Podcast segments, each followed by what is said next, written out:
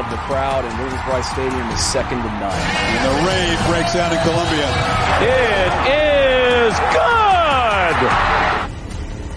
Gamecock fans, welcome home. See how it goes, uh, but we'll be ready to go. It's time to root.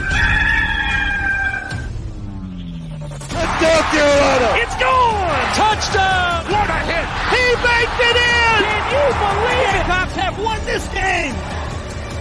Here are your hosts, J.C. Shurburtt, watch him celebrate now. Phil Molinex, My wife doesn't like hanging around losers. and Jamie Bradford. I'm gonna tell him, you look like you joined Duck Dynasty.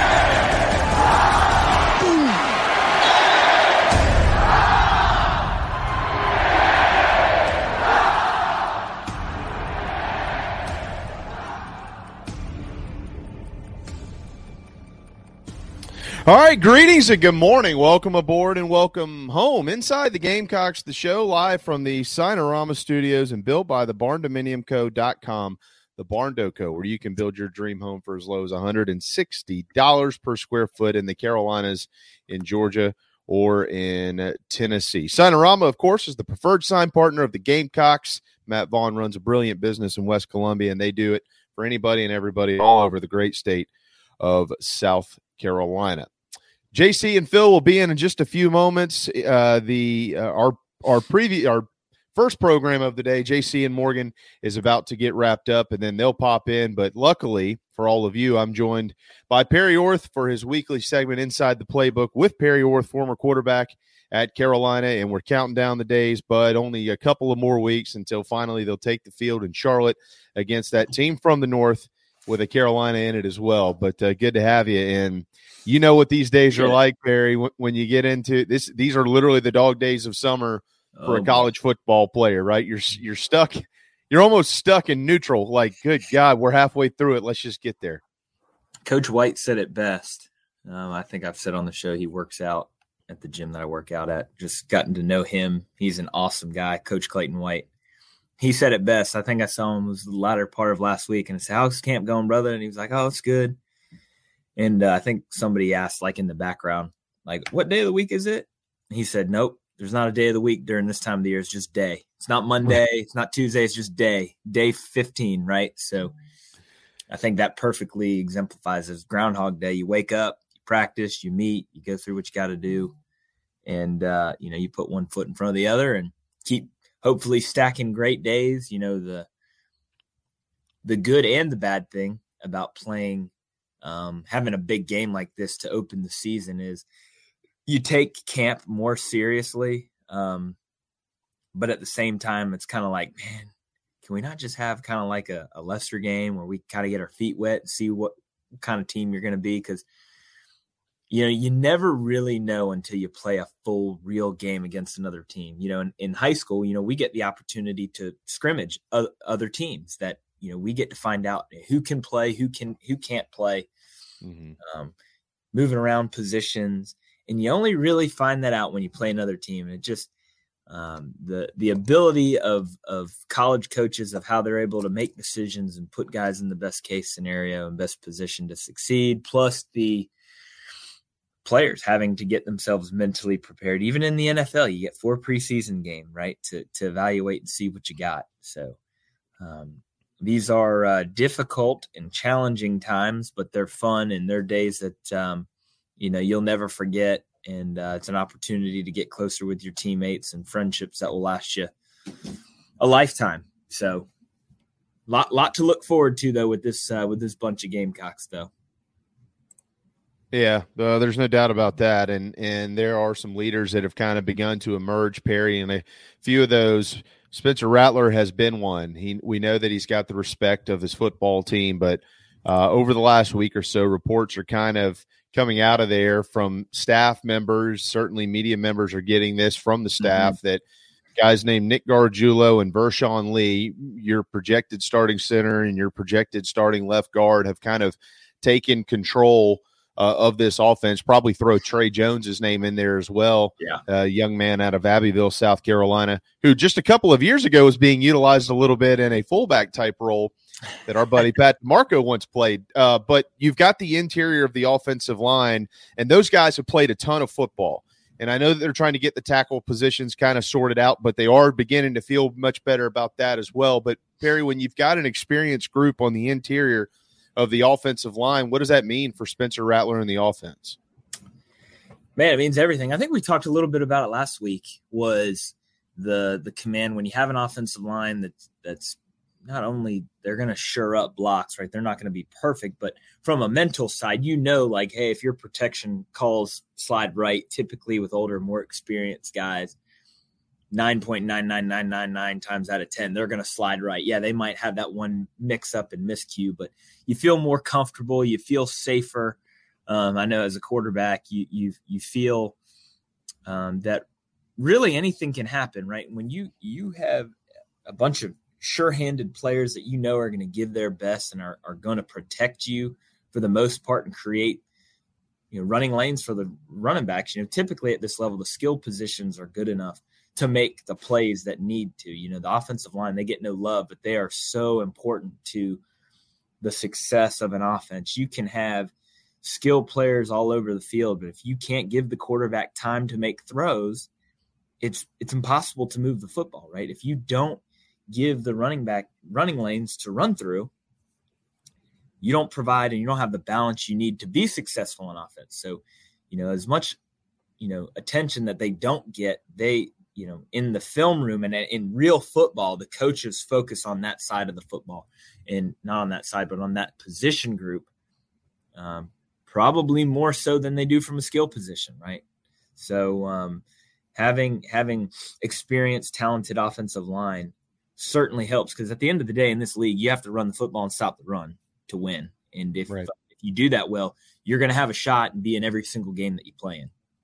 All right. So uh, per, you, you mentioned running the football, and, and right now we talked about this last week as well, but that, that seems to be to Dakereon Joyner with a pretty large leg up on the starting role. Um, they are expected to play four running backs. Uh, we'll probably see four running backs at some point in time in the North Carolina game, if if I had to guess, coming up in a couple of weeks, Perry. But specifically here, um, we know that Juju and Dakereon Joyner uh, can can catch passes out of the backfield.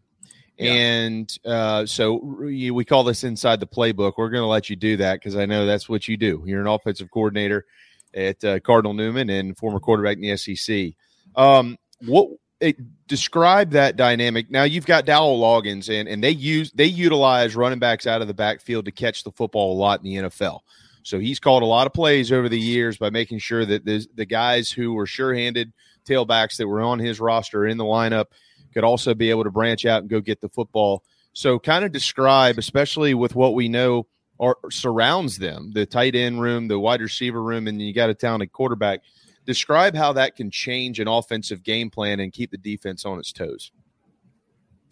Well, yeah, I think first and foremost, I mean, balance in in anything in life is important, right? And it translates to the football field, right? Having ha- having having balance in the run and the pass game is is vital to the success of any team, right?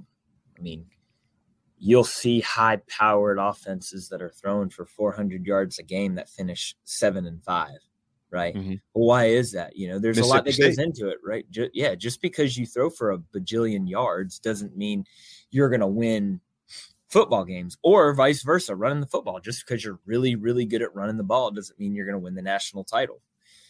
Having balance and being able to do both because you have to be able to run the ball consistently, but you also have to to succeed and ultimately in today's football the, the quarterback is such a vital part that you're going to have to throw the football to win, and you sure as hell have to throw the football well to win the big game, right? The yeah. The teams that win national championships, they're they're good up front on both sides of the ball. They can run and stop the run.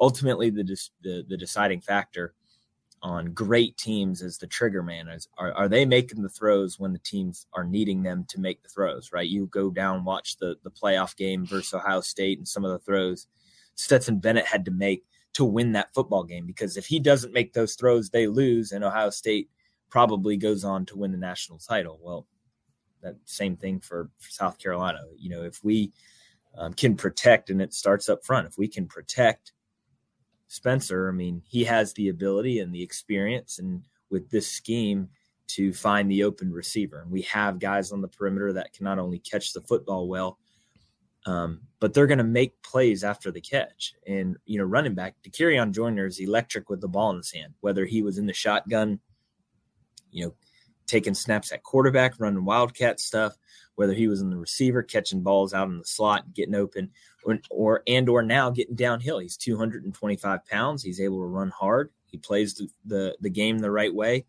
and we all know this by now. Dakereon's going to lay it all out on the line for for South Carolina football. Like the guy just bleeds garnet and black, and um, you you you combine all of that, and everything on paper looks great. Now the question that none of us know, and the only people that know are in the building is how how are these guys gelling together? How is it coming together? Is it coming together? Are there days where they're doing really well really bad? Are there you know are we throwing the ball well? Are we running the ball well? Some days you know when does it all come together? And i think the the number one complaint that folks have had in somebody that has i guess an above average trained eye on football i don't believe that we I don't believe that we have stretched the field, and that's not just dropping back, throwing launch, you know, launch after launch, right? Post route, go route, deep balls, but really pushing vertical routes, right? You know, deep comeback, seam routes, open middle, you know, open middle cover two post routes, right? Things that create explosive plays. I don't think that we were very aggressive in that. And I think the last three games of the season, we really were, which is why we saw a big difference and big improvement in our offense. You know, they used to tell us all the time in college if you want to score, if you want to score points, what do you got to do? Well, you got to try. You got to try to score. um, in in pushing the ball, and yeah, it's pretty simple. You know, in pushing the pushing the ball down the field, um, helps create explosive plays, and it gives you more breathing room to not only throw quick game to get high percentage completions, but then to ultimately run the football and take control of the game um, when you need to. And it doesn't have to be all game, but if you if you take a couple of shots, they're going to have to respect it because eventually at that level you're good enough to hit them and connect on them and or they're going to have to back off and say like hey i don't want to get beat over my head so um, you know taking shots being aggressive on offense is what i am praying to see because they have the they have the pieces from from my perspective to do that yeah, Spencer Rattler just a couple of days ago too. Perry said, uh, "I'm going to play my game. I trust in what Dowell is doing. This offense suits me a lot better. I'm enjoying it a lot." That was an interesting comment from Spencer. So, kind of re- relating what you, or excuse me, combining what you said with what I said uh, just a couple of minutes ago, being able to utilize your tailbacks out of the backfield and and the skills and the speed that they have um, in catching the football. Um, but that seemed to be like now I, am as you you know this. I, I, lean on you and Pat and and Flint and Garcia and everybody I can to learn as much as possible. Um, but in my, I would call it very uneducated uh, understanding of offense. Last year, it seemed like they tried to stretch the field at least until the last three games, as you mentioned, by throwing um, uh, I don't even know what half the plays were, but by throwing passes that were near, behind, near, or just in front of the line of scrimmage, and creating running lanes for their for their skill guys, and allowing them to get downfield on their own instead of throwing the football downfield. Perry, so um, can you? It does appear that this system with Dowell is going to throw it actually down the field yeah. a little bit more, like we saw in the last three weeks. Can, can you? Can you get into that a little bit. And I'm not, this is not, I don't want to make this a conversation about the former offensive coordinator at South Carolina. Those days are gone. Um, and best of luck to Marcus Satterfield at Nebraska. Uh, but you know, we saw it a lot last year through the first seven, eight games, nine games of the season, where you would see third and seven or second and nine or whatever it is, third and fourteen, and they'd be throwing I don't even know some screens, whatever they were, around the line of scrimmage and trying to generate uh, a play out of a short swing style pass instead of throwing it past the sticks. Why why was that, and what's going to be different in your opinion moving forward? I don't know why that was honestly. Um, like what style of offense is that? We're supposed to have a pro style offense here. What that's not what that was.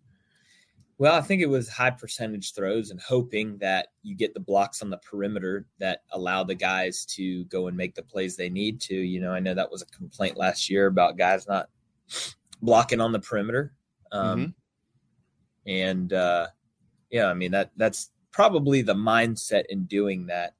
I'm all for doing that, but you got to push it vertically um, in order for those type of plays to work, right? You don't want to open up with got it plays running laterally, players and route, routes going to the sideline because it allows defenders to get on their toes and come downhill and make aggressive breaks on on on, on throws. And I'm not saying you open the game with throwing four verticals, but there are different things like throwing a hitch route, right? Where they show vertical release, snap it off at five balls out of your hand off of, you know, a bailing corner, and you've got an opportunity to get confidence and get some completions early, and then kind of move into your game plan from there. Um, that that was probably a reasoning why. You know, this year, like I talked about last week, was he's bringing Dowell's bringing some NFL concepts to the college game. Um, you know, if I, I don't know Spencer Rattler, but just based off of watching him play, I, you know, he's got a big arm. Um, he's got a lot of pop on the ball, throws a tight spiral. Um, he probably enjoys doing that. So one would put two and two together, thinking that he is pressing the ball in the the zones of the defense that are more down the field, more third level instead of first and second level, right? So what that looks like is open middle defense, you're throwing corner routes, cover two posts, right? Comebacks, post routes, uh, post curls, different things that are, you know, 15 plus yard throws, right? That's not drop back, play action, throw at 70 yards, right? Then when you start doing that, then it allows you to throw some of the quick game, throw some of the RPOs. Then you're really keeping the defense off balance. And if the guys are running good, clean, crisp routes, you can really put defenders on their heels and more importantly, you can put defensive coordinators in a bind of, hey, I don't do I want to do I want to, you know, go press coverage? Do I want to try to press these guys? Do they have the ability to beat me over my head? Do they have the ability to make contested catches? Um, as soon as you do that, then then it then it becomes a nightmare because then it's a it's a pick your poison, right? It's you know what do I do? I don't know how to defend and stop this offense. And again, it all it really does all start up front because if we we find ways to control the run game, um, they have to put that eighth guy in the box. You're getting closed middle coverage, right? Cover three or man to man. Now the quarterback knows where he's going to go with the football, and it just it makes a world of difference. Matchups, Perry. I, I felt at times uh, in the previous uh, couple of years, and and even prior to that, uh, that um, that South Carolina did not take advantage of preferable matchups on the offensive side of the football, and and to give you an example, um, you know, last year they they go down to Arkansas and get beat forty four to thirty, yep. but uh, Juice Wells um, emerges, and and you think and you saw it. You, you matter of fact, if you saw Juice Wells play in the Georgia State game, you knew how talented that kid was. Mm-hmm. Um, and then we we saw him bust out in the Arkansas game, and, and you thought, wow, they've got something here. He he had it. Will Muschamp said it after the game that they weren't going to necessarily do anything specific to stop Juice Wells, and they felt like Juice Wells had a pretty good matchup against their secondary. They th- they felt like he would probably get some yards, and they were going to have to make some adjustments. He didn't even get a target in the game against the number one team in the country, which was baffling to pretty much everybody and anybody that's ever actually seen the sport of football be played, at least in America.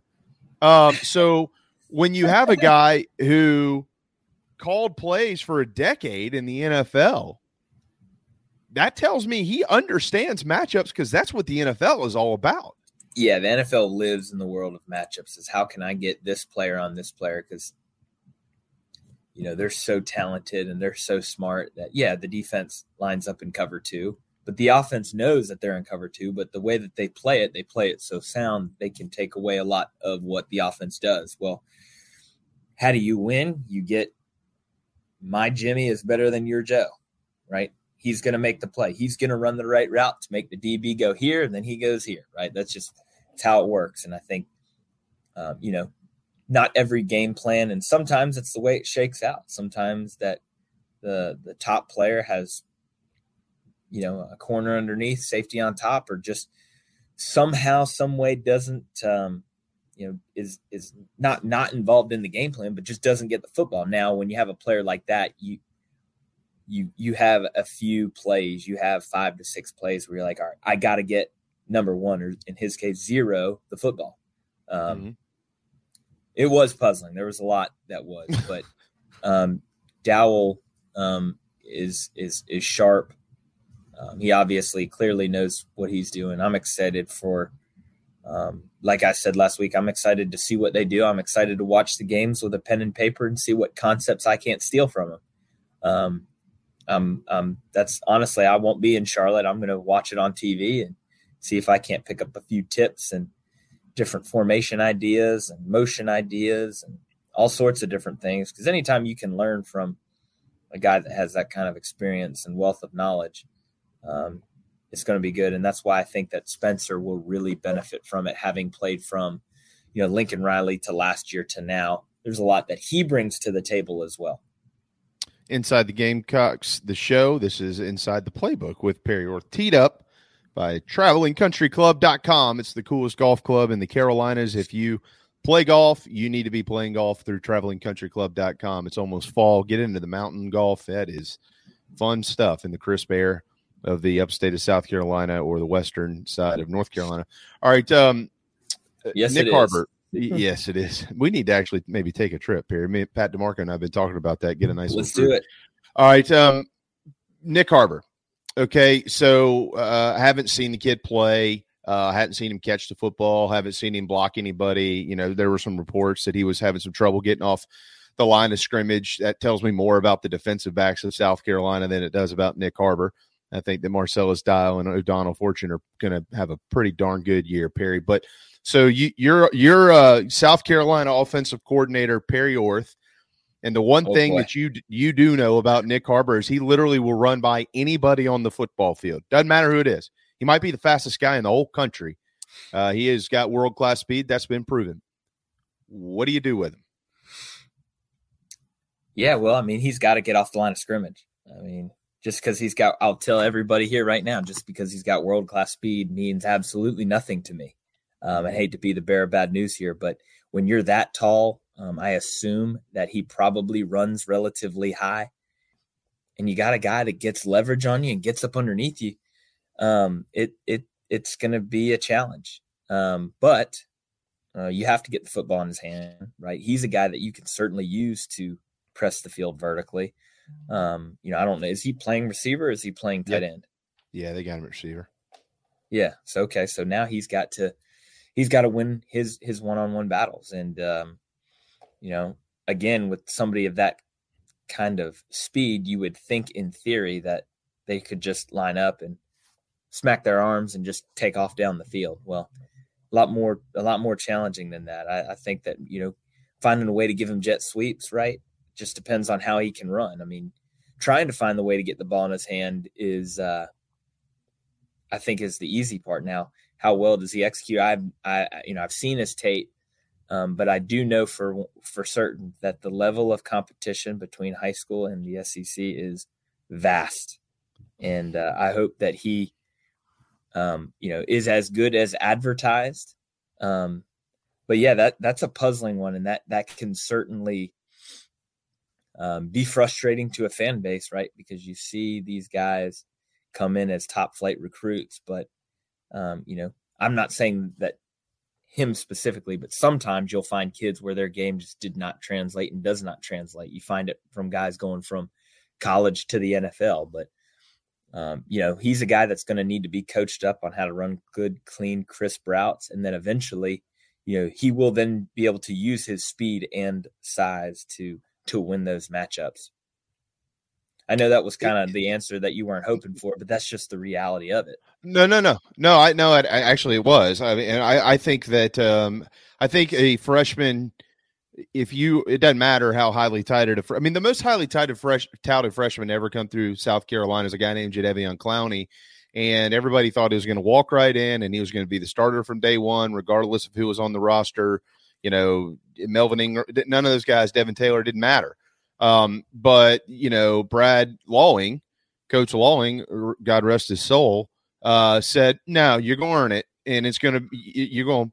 You're not just going to walk in and start. I don't care how good yeah. you think you are. There's a lot of football you need to learn at this level and that made him a better football player and he is the first one to tell you that so I, I i always i always try to make sure that fans should understand they need to temper expectations for any highly touted recruit regardless of what schools wanted him and what they think he can be and this, that, and the other until he proves himself at that level. I I, I continue to hear the word like DiMarco mentioned it the other day motions, motions, motions. You know, if you don't yeah. want to get jammed at the line of scrimmage, you can utilize emo- motions. Mm-hmm. But Pat also mentioned that's not always necessarily the best thing for your offense as well. Can you can you dive into that a little bit deeper? Yeah, I mean, you have to have, like I said, how well are we meshing together if he's not part of that equation, right? If he's just a talent freak, but you know, can't play in the slot, or we have to move him outside and move him off the ball and motion him, but you know, that initial burst is not there. But now in a you know, in a in in a tight track stance and on, on you know, with track cleats and no breeze and nobody hitting you, and he can get in the line and run, that's great. But Football is a completely different game. Football is played in a box, right? You're you, very rarely are you ever running as fast as you can in a direct straight line. It is a change of direction, um, rotational side to side game. Um, and uh, and and I agree with Pat. You know, motions clearly help, but you can't motion every single play, and you can't have plays drawn up every time he's in. All right, we're putting Nyck in. Well, now we have to do this. Well, that's not going to help your offense at all because just because he's super fast, right? Does he make the catch? How does he do when somebody goes to grab him and tackle him? These dudes are big and strong. They don't care how big you are. They're bigger and they're stronger and they'll bring you right to the ground. And um, how's the body going to hold up? You know, he he's obviously he's got enormous ability. Um, so I'll be excited to see him progress um, as a football player. And now I hope that he's one of those guys that it takes two weeks for him to get used to working, getting off jams and getting used to not being able to just push kids off the line. And he is able to use proper technique, then use his gifts to to to beat corners. Because if he does that, then that's when you get guys like, um, I mean, look at the Alabama receivers they've had over the last few years, right? I mean, you even look at guys Everyone. like how, how Bryan Edwards used his big frame and use his body positioning to get open and make contested catches, right? Those are the kind of guys, or I mean, for obvious point point example is Alshon Jeffery, guys getting his number retired. Is it number or jersey? Jersey, yeah, jersey. jersey gotcha. Um, but he he was him and Sidney Rice were example, example. exhibit that, yeah, prime example. So you can use your body and then use the speed that maybe those guys, you know, they were talented and fast, but not elite world class fastest person on planet Earth fast. They can use their body positioning plus that speed to make contested catches. I mean, no, nobody in the country will be able to guard it. And then that's when you have guys that have 1700 receiving yards, good first round pick the NFL, and all the all the good things that you want as an athlete if you're Nyck Harbor, you're probably keeping a close eye on guys named Xavier Legette, Juice Wells, uh, and uh, Trey Knox, and and Josh Simon right now because those four have proven in their careers.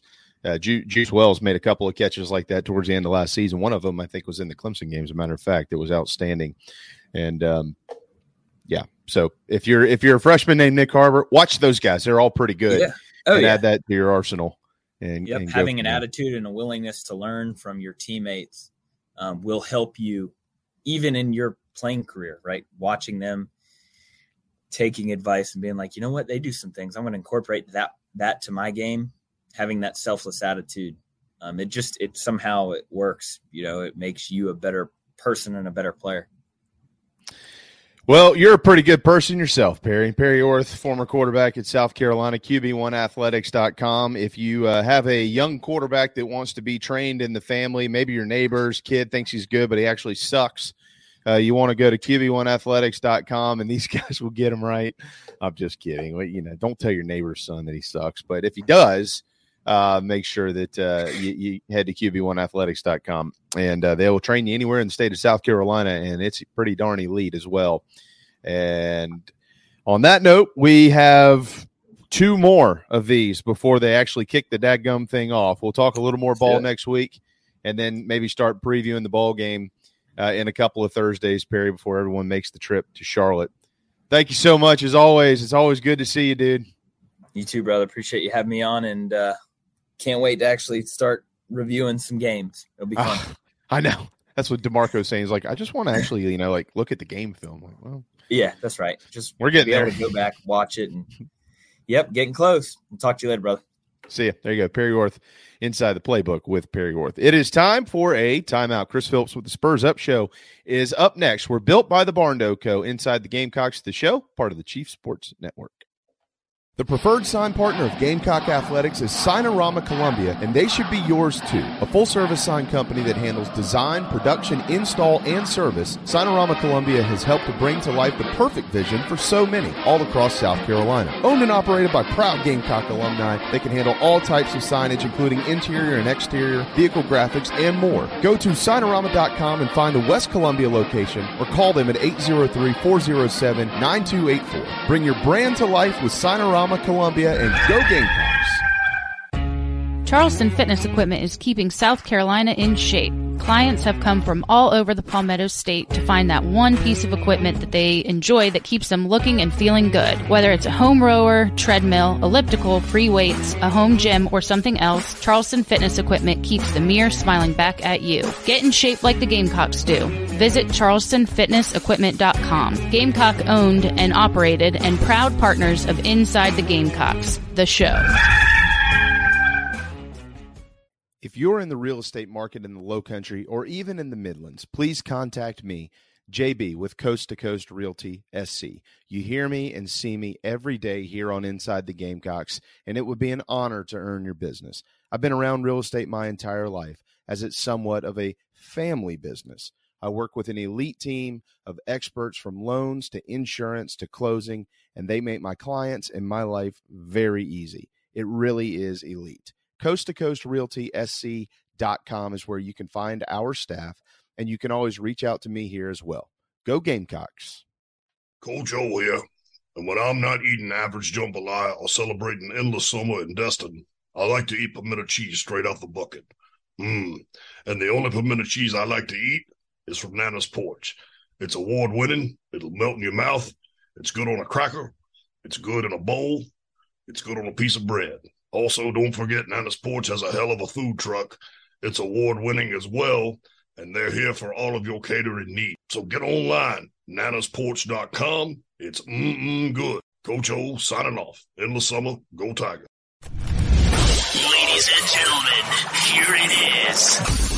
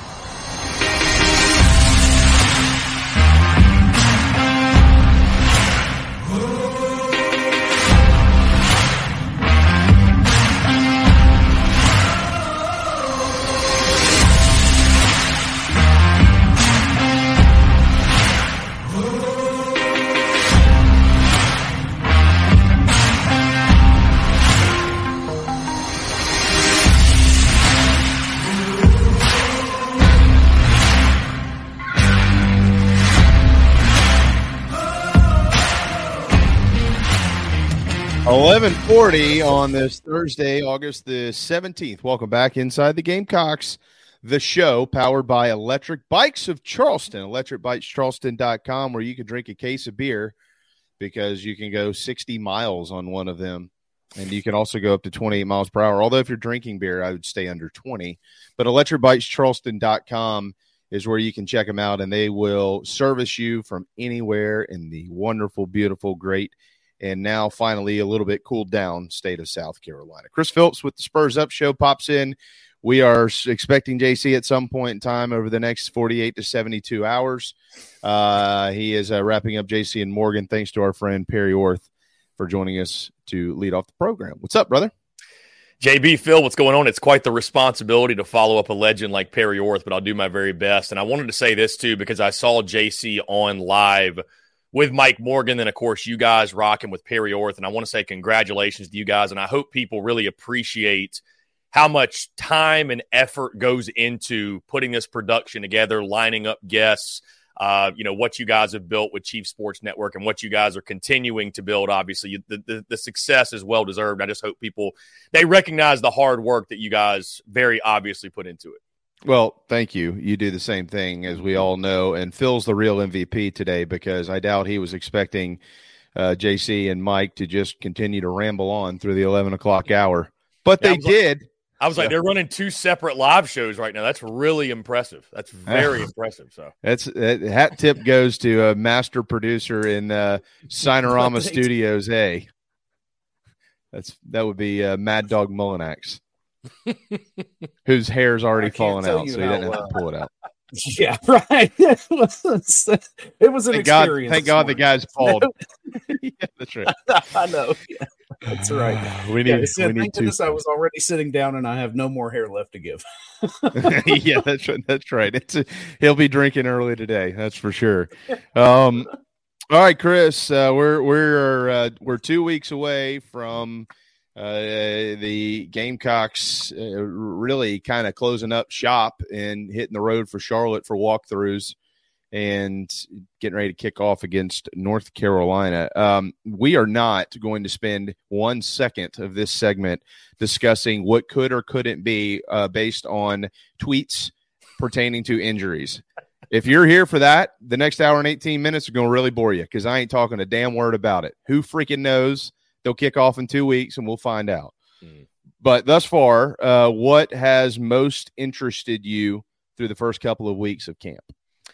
Yeah, and I'll say this, JB and Phil. I think the unfortunate thing about fall camp is we're all so conditioned to ignore coach speak that unfortunately, reading so far in between the lines that people drive themselves insane and looking into who's out there, who's not, injury reports.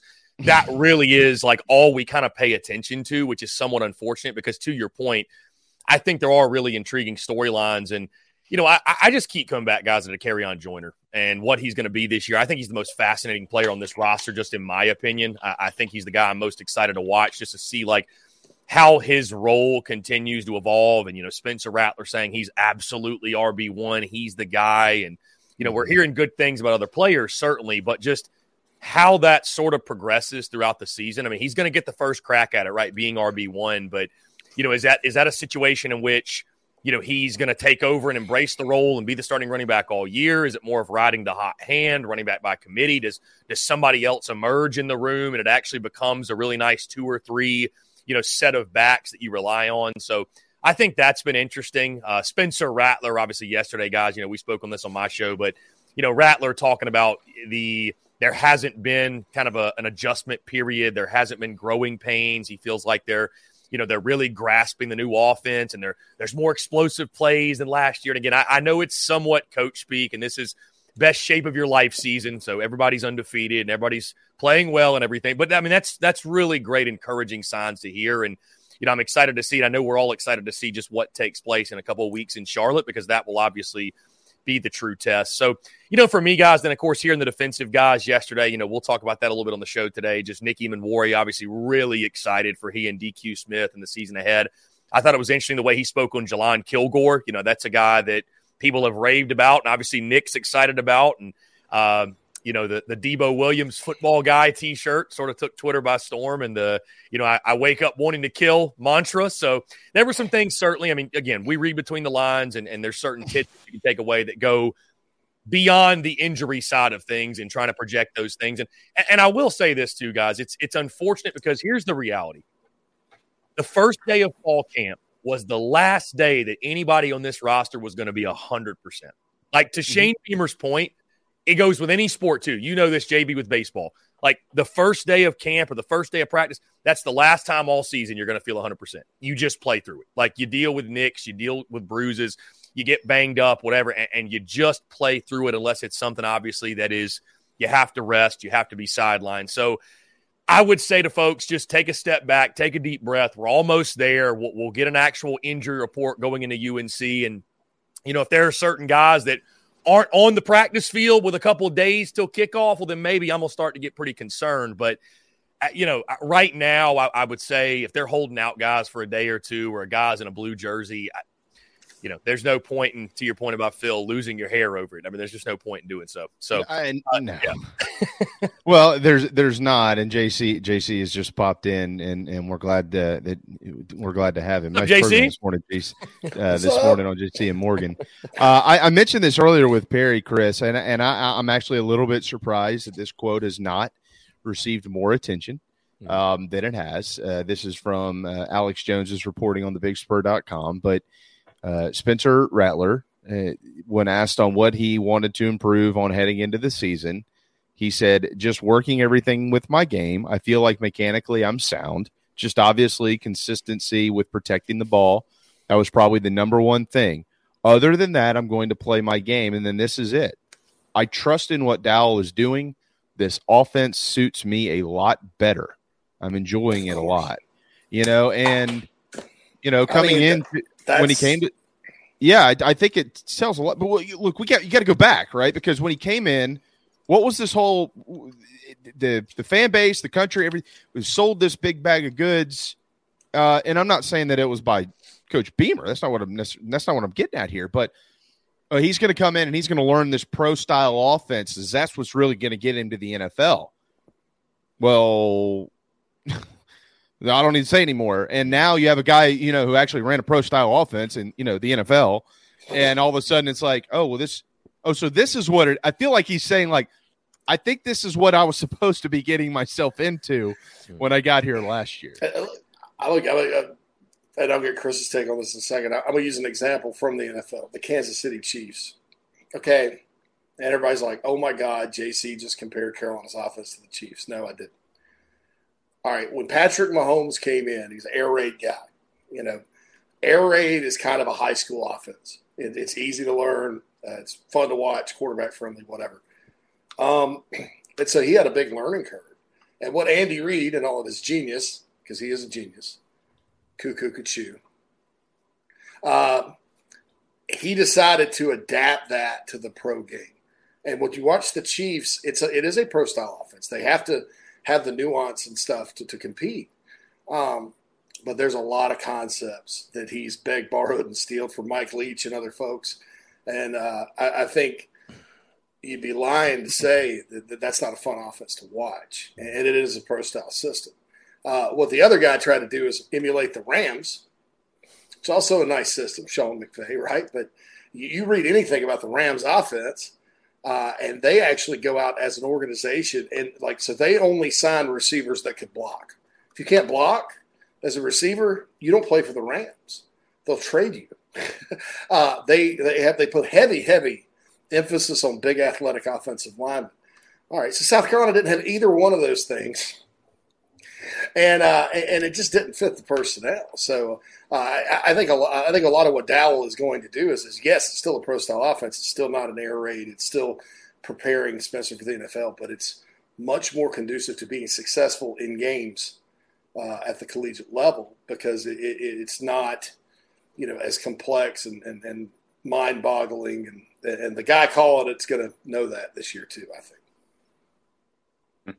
Yeah, I mean, I, I, would say this, guys. Again, of course, I'm not an offensive coordinator, but you know, knowing a pro style offense. You know what gets you drafted? Stats. Like if you can't put up stats, I don't really care what any of it means. And so, to your point, JB, about Dowell Loggins, it, it's just, yeah. I mean, they they obviously overthought things. It was way too complex. It was. I mean, you could just literally see the gears turning in person. I mean, I'll just never forget being at that freaking Mizzou game and just watching it, and, and it was like watching paint dry and the check with me thing, and just Spencer Rattler like he was running through mud, and the entire offense looking that way. And it's like you knew there were talented players out there, and the whole deal with this guy's going to touch it 20 times and he touches it zero. I mean, there, there were just mind boggling things that were taking place. So I feel confident in saying that that's going to go away. And I think Shane Beamer and company, and you, you have to think they all learned from that experience. You know, it, label it how you want those first two years. As long as you're able to pick up and learn from that, you're okay. And I like to believe they did. And I think that's what Dowell Loggins, I mean, they've been saying all the right things since the jump. And I think that's what they're going to bring. I think they're going to play fast and free. And it doesn't mean they're going to play mistake free football. I mean, I think Spencer Rattler, he acknowledges, I'm going to play my game. Well, his game's being a gunslinger, and sometimes his game is trusting his arm, and sometimes it gets him in trouble. But like, you have to let him play free and do his thing because a lot of times it's going to result in a 72 yard touchdown pass to Juice Wells, or it's going to result in, you know, him putting his shoulder down and trucking a guy for a touchdown or throwing a great fourth down, you know, throw in the back of the end zone for a touchdown. So you got to roll the dice and let him play free and let him play loose and let him do his thing. And if the pieces around him work out, I have no doubt Spencer Rattler is going to have his best collegiate season. I really do. So again, it doesn't mean he's going to be mistake free, but it definitely sounds great that Dowell Loggins and company are committed to, hey, KISS, keep it simple, stupid. Just let the guys go play, get it to your playmakers. It feels very no duh, but apparently for the previous guy, it it, it wasn't so simple. So you know we'll, we'll see how they're able to do that. Yeah, I'm I'm really intrigued, and and and I I also think that the NFL we just just spent a whole thing segment on this with Perry Orth about you know how you get the ball downfield. And last year, you know, JC just mentioned receivers blocking and this, that, and the other, and and that seemed to be what the offense was: throw it around the line of scrimmage, let them clear the lane, use your feet, and go. And this guy's going to probably throw the football downfield, and I think it's also going to ease the concerns with the running back room because in the NFL it's not like the old days where you take your your first pick or in your first couple of picks take a running back. You now take them in the fourth, fifth, sixth round, and you let the offense become the machine for the running back to work with. Um, what about on both sides of the football? And as I know we got to get you out of here in the next couple of minutes here, um, but uh, what about a couple of guys? If you want to name one on each side, that'd be great uh, that maybe are a little under the radar at this point in time, or maybe not being talked about enough, at least in your mind, or the flip side of that, that you've heard enough about them to think, okay, this guy is going to have a good year while we're all focused on these other ones. I would say on the offensive side, guys, Nick Gargiulo is a player from Yale that I know we were really high on, and he came in spring, and and you know, nice addition from Yale was a captain there, but like continuing to hear these players rant and rave over him, and when you hear a guy like Sidney Fugar go on record and say this guy's the heart and soul of our offensive line. It's like he wasn't here, you know, a year ago. Like he just got here pretty recently. So to fill into that role and be that type of leader, that it's it's one thing coming from the coaches, right? And, and you know this, JB, JC, and Phil, and like you've been on teams and stuff. It's one thing for coaches to say, "Hey, that guy's a leader. He's this. He's that." When you got your teammates saying that, that that's a completely different ball game. So I'm excited to see how Nick Gargiulo leads the offensive line, and because I think that for the offensive line, if they're if they're going to surprise and take that step forward, with all due respect to the guys who have been here for a while, I think a lot of it it will come down to guys these newcomers like Nick Gargiulo, Sidney Fugar, Jackson Hughes, Nee Manziel, maybe some others that fit, maybe Marquis Anderson and Trovon Baugh, but it, it's going to come down to some newcomers.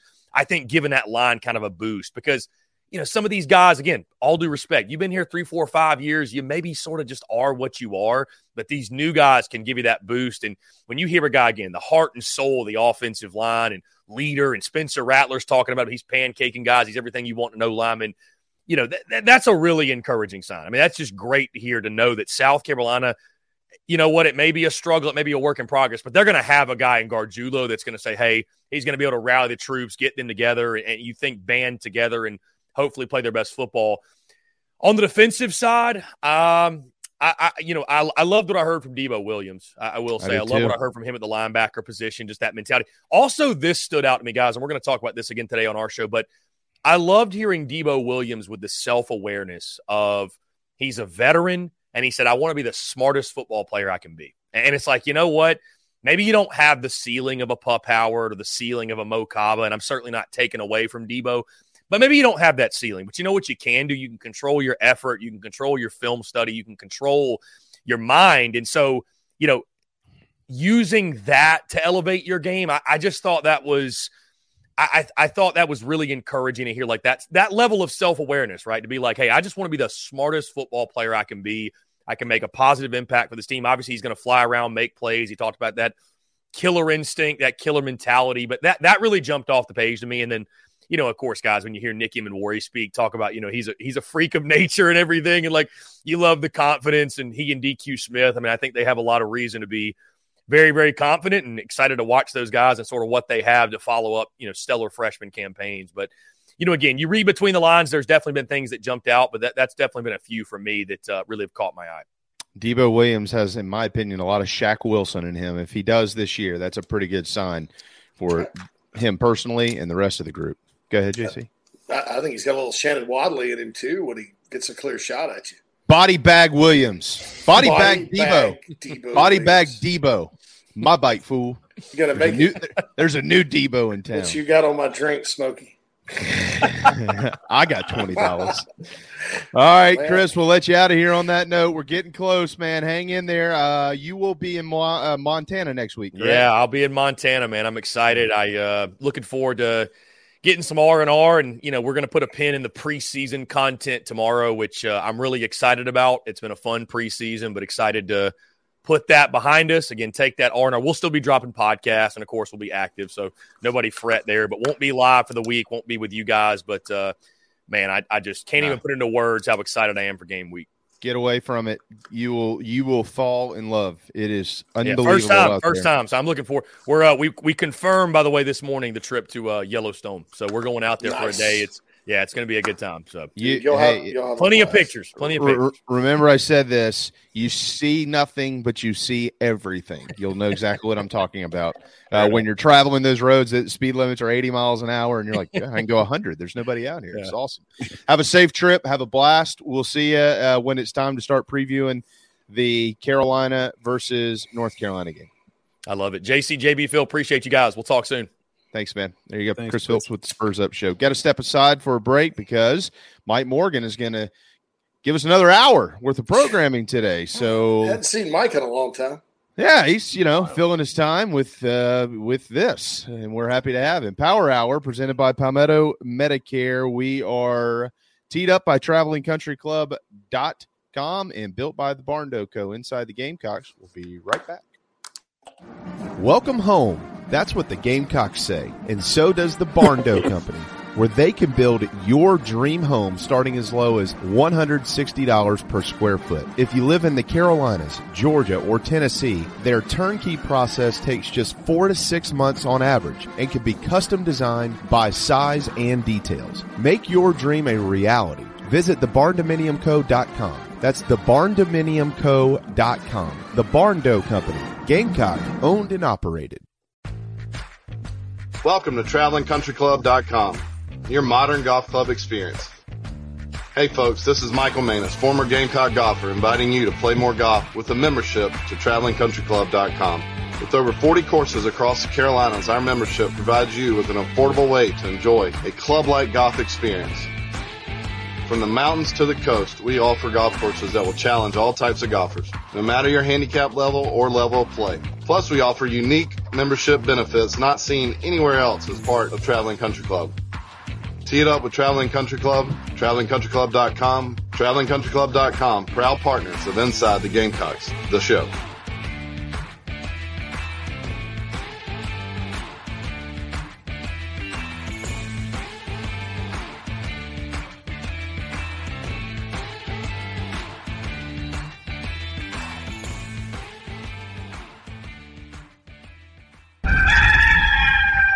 Hey everybody, this is Mo Copper from Carolina Football. The show is painted garden and black every day by a couple of painters. Go to letmepaintsomething.com to check them out. Go Cox. 10% off for military repeat customers or mention the show. Interior, exterior painting, fencing, cabinet staining, concrete painting, popcorn ceiling removal, and more. 803 522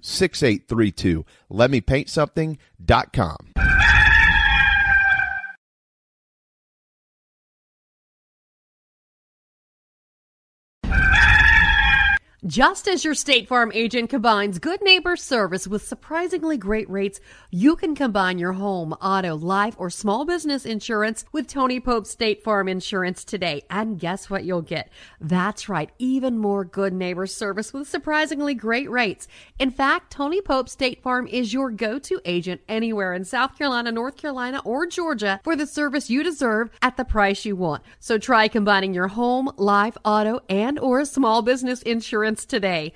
Tony Pope State Farm has been in business for more than 30 years and can handle anything you need in the tri state area. Once again, Tony Pope State Farm will help you mix and match perfectly. Call 843 851 2222 or visit TonyPope.com today. Like a good neighbor, State Farm is there. Nana's Porch, nanasporch.com. At Nana's Porch, they cater weddings, parties, and all kinds of special events. Their meals are served buffet style. In seconds, they're encouraged. Plus, they can bring their mobile food unit to bring on site and serve your guests as a unique alternative for your catering needs. Inquire about rentals as well. nanasporch.com. Find them on Facebook, Twitter, and Instagram. 336 259 7550.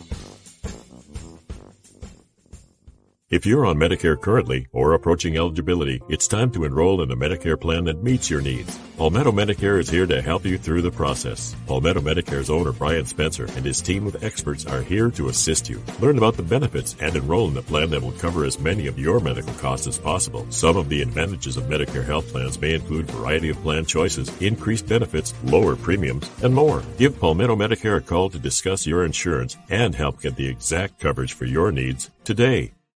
All right,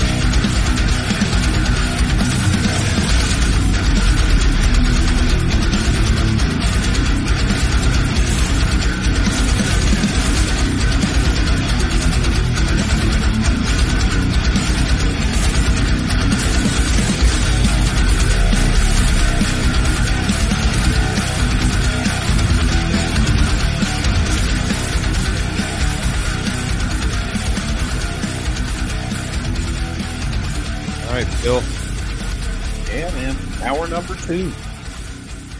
Rolling right along today. Yeah, I. Uh, Glad there's only one podcast going on right now. well, uh, well, there is no. This is not a podcast. There's only one program. Well, that's true. Going on right Program. now. It's a I have to. I have to reprogram all of you. I heard JC rumble, rambling on about that earlier this morning. I said podcast, and I, podcast, podcast, I didn't say it but once. I- And I call and I thought about it. Sounded like a hundred times to me. I've been doing well to not do that. It's a You uh, have. You've been doing a great I've, job. I've it's been a, doing uh, well. it's- Bill, it's- it's you cannot be criticized today. You have kept the train on the tracks. If anybody I- I- messes with Mad Dog, it's I, over. I didn't even know that Chief App was capable of, of doing two shows at once, and and it, but it pulled it off miraculously. I, I kind of felt like that guy that built the sub to the Titanic, honestly, when that happened. Uh, because I, I Oh, was- that's what I felt al- like when- although Jamie live. did build that, Jamie built the app. Jamie built the app, but this was like uncharted waters. I was like, oh snap! But hey, I was like, worked. there are so many moving pieces here that have to work for this to Yeah. work. and it was like when I hit go live on Inside the Gamecocks. I'm like, well, it's now or never. Here we go. Let's go. If it, but by I the way, if can't any, tell you how interesting it is to have two podcasts simultaneously in your ears at the same time and trying to do all Wow. that because there is what I did find out is there's no way to actually turn one of them off without turning them both off. Oh my Yeah. God. Yeah, so that's what was going on with me for 25 minutes. yeah, Phil, we I'm so sorry. in the It's fun. future No, y'all are good, man. It's like Well- it, it was it was an experience, one that you know. we I've have uh, technical upgrades coming soon where you'll be able to have two screens and you can, you know, that's just it's it's just coming soon. So uh, just just hang in there. Uh, Twelve oh four here on this Thursday, August seventeenth. Painted garnet and black by a couple of painters. Let me paint something.com. Hello to Tristan and his uh, beautiful bride and their wonderful family. And uh, if you would like to join them as part of their team, you can do that by heading to letmepaintsomething.com. They need painters. That means they're busy. They're busy because they're excellent. They're excellent because they're well priced. They're well priced because they're smart. They're smart because they're gamecocks. Let me paint something dot com where you can find the best painters in the dadgum state of South Carolina and what they call the peach state, although Georgia only produces 5% of the nation's peaches and South Carolina produces 12. So take that Georgia, South Carolina should be the peach state and the palmetto state and you should be nothing. But we'll leave that for another day. All right, Uh, uh, yeah. Sorry. Nope, I go gonna, there's, there's some direct questions for yours truly over here. Go for it. Clint says, "Will there be any merchandise for sale at the tailgate?" No, we're not selling anything at the tailgate. Uh, It's a tailgate. it's it's it's a, it's a give back. Uh, plus, I think it's against the rules. There's no vending per se in terms of selling things for cash, and but we'll have a lot of giveaways. Uh, Clint, if you have something specific, you have your eye on, so shoot me an email. I'll, I'll see if I have it in stock, and I'll bring it there for you specifically, since you're such a a tremendous part of our show and, and my message board and all that. Marion says, Are you going to be in Columbia throughout the season? Yes, not every single waking moment, but a lot. Uh, I don't, high speed, I don't know what JC Spillett RGF means. Uh, also, uh, did you guys touch on Mark Kingston earlier? No. Uh, there's a board of trustees meeting. Looks like he's getting a new contract coming up. Uh, that was out. Um, David Cloninger reported that.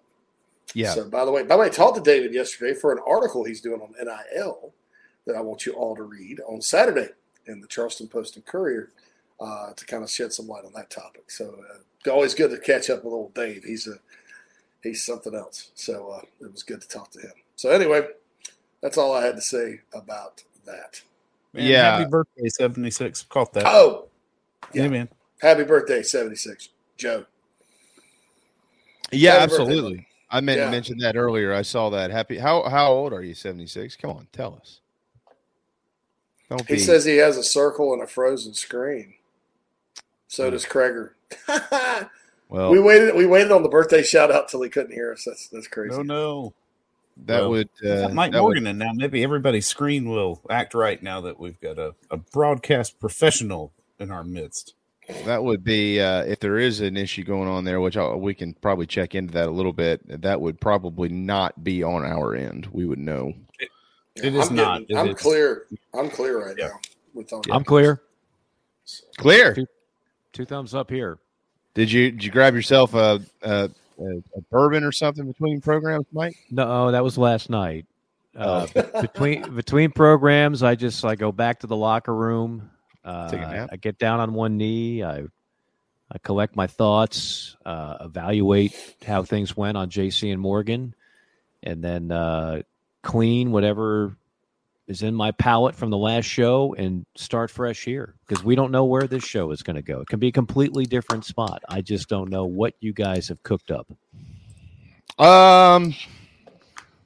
Well, really, not much. I mean, there's nothing. Okay, well, there- good night, everybody. there, there you have it, folks. He's not the best color man in the league for nothing. you know, that broadcasting school's really paying off. That's what I when I did when I did the show. Um, so when I when I switched from quick quick story, I always I always try to bring a little little anecdote uh, to the program before we dive deep into whatever you guys want to dive deep into. Um, go back to 2002. 2002, I am working uh, for Clear Channel, which was the behemoth in sports radio nationwide, and in Columbia, we had the the only sports talk station, and and our afternoon show was number one. We were doing really well, and I was doing Gamecock baseball, and life was good. And we had just come back. No, I remember I was broadcast. I was calling the second game against Clemson with a, a, a win gets you into the title game against Texas. Back then, it was one game, not a series. Mm-hmm. And back then, the communication between me and in this case Omaha or wherever it happened to be, and the the producer, the board ops back in Columbia, it was just that it was back in Columbia. So I dealt with people at the radio station, not somebody in Winston Salem like they do now with all the Learfield schools. Yeah. And uh, I remember it's like the seventh inning, and Carolina's up, and life is good, and a, a championship game is about to happen, and I'm all joyous. And our top sales guy, uh, let's just say his name is Greg, pops onto the microphone in the commercial break and says, "Hey, Mike, we just lost the Gamecocks. Um, I don't know what's going on. Good, good luck the rest of the way." And Ooh. I, I was like, "Excuse me." It, it, it, the word had circulated that that company and 560 WVOC, which had been the home of the Gamecocks for nearly a half a century, had just lost the rights to another company called at the time Citadel, mm-hmm. which is now a different name altogether. And they didn't have a sports station. So therefore, they didn't have a sports show. They had a light music station, an oldie station, and a news talk station on a weaker signal. And that's where I was going to be asked to move to if I wanted to keep calling Gamecock games.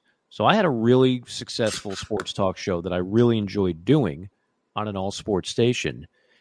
And it was the perfect synergy to have that as well as VOC and have, you know, we, we just had a really good thing going. Well, then all of a sudden, um, I get back. We we get off the bus. We don't go back to um, wherever we're supposed to. We we, we land the plane. Uh, the bus goes straight to the Sarge, and there's a welcoming committee for the team, and all the players go up to the microphone. And they say, "Was you know." We fell just short of the Natty, but we beat Clemson twice in Omaha. We won the SEC. Like it's an incredible year. And I'm sitting there going, "Where? What am I doing? Am I no longer with this station? Am I?" And basically, it was told to me, "Well, if you want to keep doing Gamecock games, you got to change companies." So my show wound up going to the other company, which eventually, after much uh, uh, begging and pleading by people like me to actually have an all sports station as opposed to having, say, Gamecock football follow Celine Dion on a light music channel, Gamecock basketball follow uh, a random oldies tune in the middle of the night on an oldies channel, and Gamecock baseball on a station that people couldn't hear at night. That was the that was the, the, the move. That was the new format and um, so I, I, wound up moving because I didn't want to give up Gamecock games ever, and and then uh, we we we launched uh, 107.5, and my first, but my first partner, 107.5, it was it was people different people. My first partner at the new building was Jay Phillips, and I didn't know Jay from Adam. Mm-hmm. Jay's background was in news primarily, and and I didn't. So when we first started doing the show, I would say something, and and he would say something it wouldn't necessarily uh, fit, and I would just I'd had the drop. He's not the best cover man in the league for nothing, folks. um, and we we had a lot of. I mean, Jay had a good sense of humor about it, I think, and and we we but but those were you know as you guys know anytime you're doing whether it's a show like this or whether it's calling games i mean uh, chemistry and synergy are very important they don't always happen right away they don't sometimes it never happen at all and uh and so when you're uh, taken out of your comfort zone and then you're like thrown a new partner and you've never seen them or heard of them or anything and you know that's the, that just that stuff happens sometimes but uh that's what made me think of that the he's not the best color man in the league for nothing. But we we we got a lot of mileage out of that cut. Got a lot of mileage out of Bob Uecker. Well, eh, he Bob Uecker and in uh, in the industry that we're in provided more lines than any other movie Oh. ever. He was so good in that movie. And all those lines are written by him. Every one of them. They said carte blanche, Bob, you're the baseball broadcaster. You come up with the funny lines. And everyone just a bit outside, he tried the corner and missed. Every one that he threw out there. Um the Indians suffering from propeller lag. Everything he said it's like Dangerfield and Caddyshack. It's just like boom, boom, boom, one after the other. All of them just home runs. All of them just just knocking it out of the park. And without that, the movie's good without Uecker, but it's not great without Uecker. They, Yeah. That Uecker, Uecker is the the magic with that with that film, no doubt. Yeah, he uh yeah, and he's an excellent broadcaster. By the way, Mike, and, and I do want to talk to, about about the Gamecocks and the SEC. Uh, so we'll get into that. But just curious, what did you think about? I think his name's Kevin Brown, the play-by-play guy for the Orioles, getting suspended. Uh, I thought it was embarrassing for the Orioles.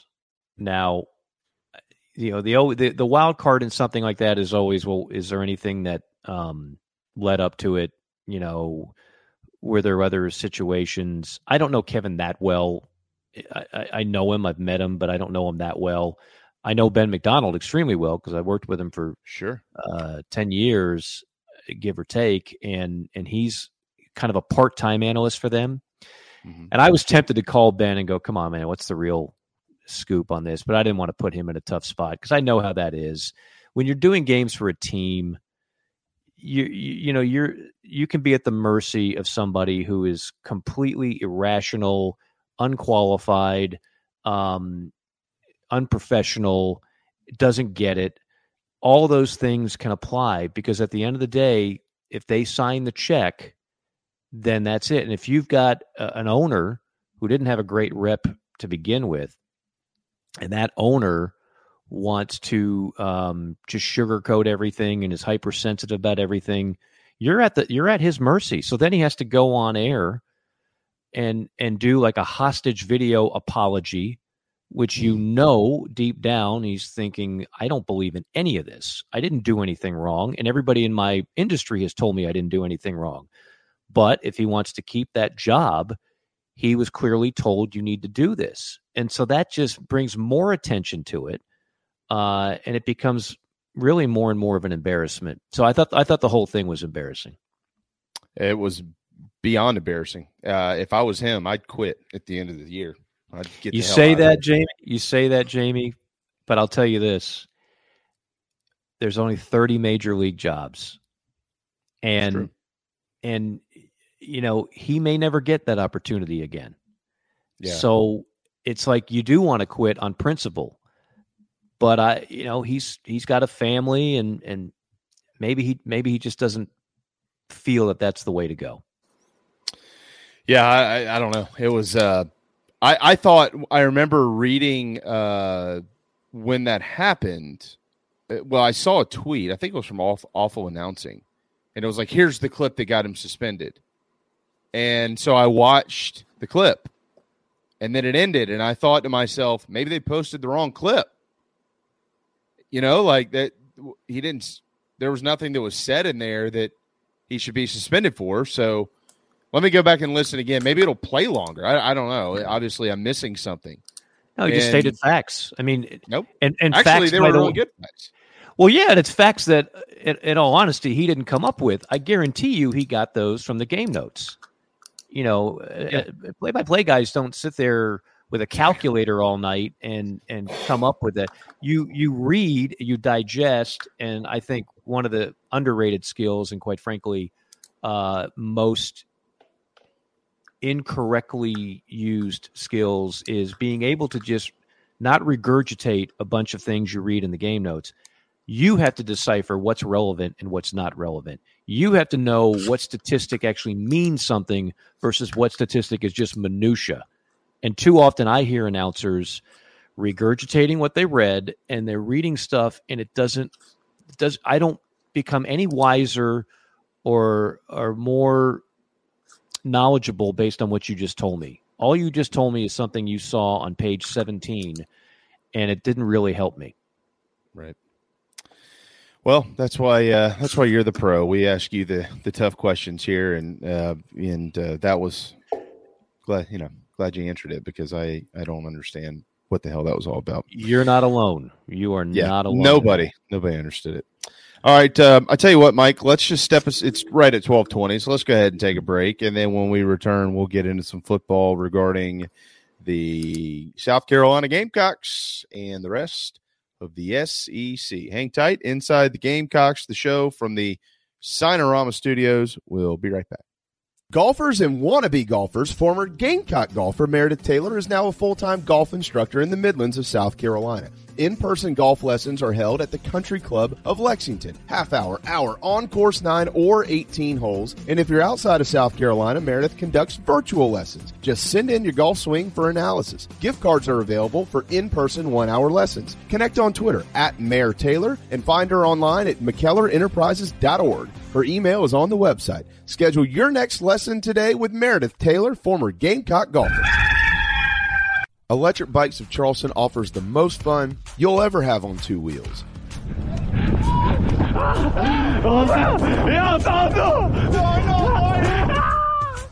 Magnum, Velotric, Aventon bikes, and more. And they sell to consumers all across the state and offer outstanding warranties and service after the sale. Five levels of pedal assist plus a throttle help you handle the southern heat better, but still get great exercise. Bikes are available all ages and sizes. ElectricBikesCharleston.com or stop into their store in Mount Pleasant. Electric Bikes of Charleston, powering inside the Gamecocks, the show.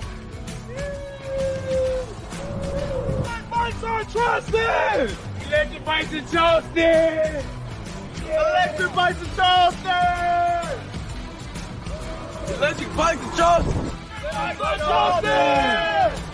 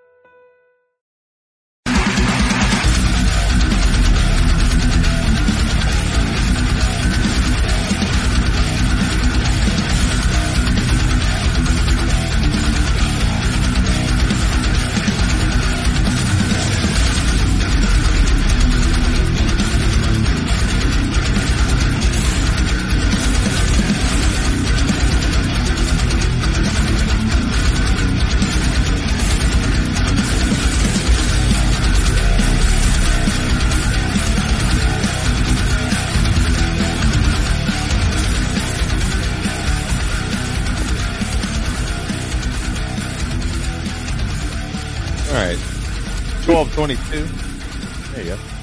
Everything should be working fine now, everybody. Yeah, that's that's, that's yeah. They're trying my patience today. Yeah. but It's uh, the nature of the beast. Sometimes it is what it is. And Mi- Mike Morgan will tell you, even as a national broadcaster, things happen. What happened And there? uh, you work through it. It's a YouTube Uh, server apparently, issue. there were some issues. Yeah, and, and 76. Look, I know it's your birthday. Uh, that little smart ass comment about the advertising is working, whatever. This is a YouTube situation. So you can either deal with that and accept that or leave. I don't care. I, I'm sitting there watching the chat box. There's absolutely nothing we can do about it. We don't have anything on our end that's bad. Uh, and you guys, you're supposed to be our fans.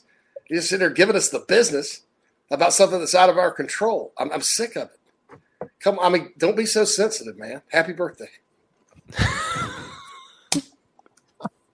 happy birthday. That's how all that started. I wished him a happy birthday. I'm sorry. All we are saying. Way to go, Bill. That's right. I mean, I'm sorry. I, I can't take it anymore. Thought kill. I mean, look, it's like we intentionally were like, we're not going to let you hear any of the good stuff, but the ads, Yeah, uh-huh. we're, we're going to throw the ads at you in on purpose. Like we're sitting here pushing these buttons. We want you to hear us. Uh, you know, you- in the background, just sitting the ads. it's a YouTube server issue. You want me to call? What's the guy's name that runs Google? You want me to call him? Hey, The get- good news is, I know you you're in, missed- in. Yeah, if you, if you missed missed it, it, you can go back and listen. go back and listen because we had no. There's no recording. Sometimes when we have issues on our end, that that affects the recording of the show. You can go back and listen at any time. We were fine. Uh, but I mean, you want to call the Google guy? He's probably sitting on a beach in Bali somewhere, sipping a mai tai with with partial nudity all around him, eating fruit, and he's gonna be like, "Oh, I'll get right on that, Mister Shurburtt."